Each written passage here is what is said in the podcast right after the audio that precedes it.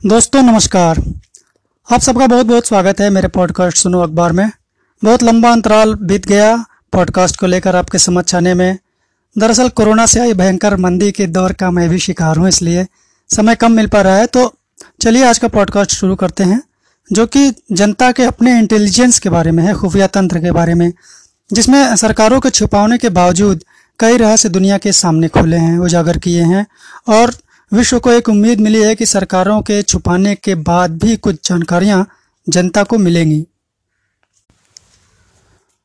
1990 और 2000 के दशक में उम्मीद जगी कि इंटरनेट और खुलेपन और आज़ादी के लिए बड़ी ताकत होगा, लेकिन ऐसा नहीं हो सका।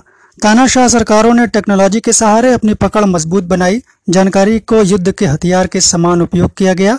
इस निराशा के बीच जानकारी के खुले स्रोत युग ने नई आशा जगाई है। नए सेंसर कैमरे और सैटेलाइट धरती के चप्पे चप्पे पर बारीकी से नज़र रखते हैं।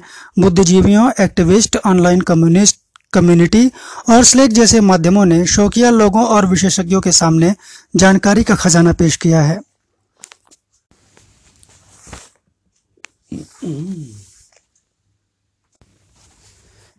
छानबीन करने वाले ग्रुप बेलिंगकैट ने 2014 में यूक्रेन पर मलेशियाई एयरलाइंस के फ़्लाइट एम सेवेंटीन को गिराने में रूस की भूमिका का भंडाफोड़ किया था।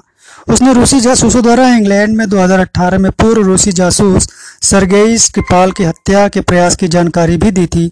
वेलिंगकेट के फाउंडर एलियट हिंगिस अपने संगठन को जनता की जासूस एजेंसी बताते हैं। इसलिए आश्चर्य नहीं कि रूसी खुफिया एजेंसी के प्रमुख ने अभी हाल में बेलिंगकेट के खिलाफ मोर्चा खोला है। गोपनीय सूचना के खुले स्रोतों से उदार लोकतंत्र और अधिक ईमानदार होंगे। नागरिक केवल अपनी सरकार के भरोसे नहीं रह सके थे कुछ लोग चेतावनी देते हैं कि सूचना के खुले स्रोतों के नुकसान भी हैं। वे राष्ट्रीय सुरक्षा के लिए खतरा हैं। यह भी तर्क है कि सूचना के खुले स्रोत गलत जानकारी दे सकते हैं। झूठी जानकारियाँ फैलाने और साजिश रचने के लिए भी इन साधनों का इस्तेमाल हो सकता है। लोगों की प्राइवेसी को भी खतरा है। लोगों की प्राइवेसी को तो वैसे सरकार से भी खतरा है, सरकार भी लोगों की प्राइवेसी जुटाती है और अपने हिसाब से उनका उपयोग करती है। ये बात अखबार में नहीं है, मैं कह रहा हूँ अपने तरफ़ से। और ये हो भी रहा है क्योंकि ये कई बार अखबारों में भी छप चुकी है।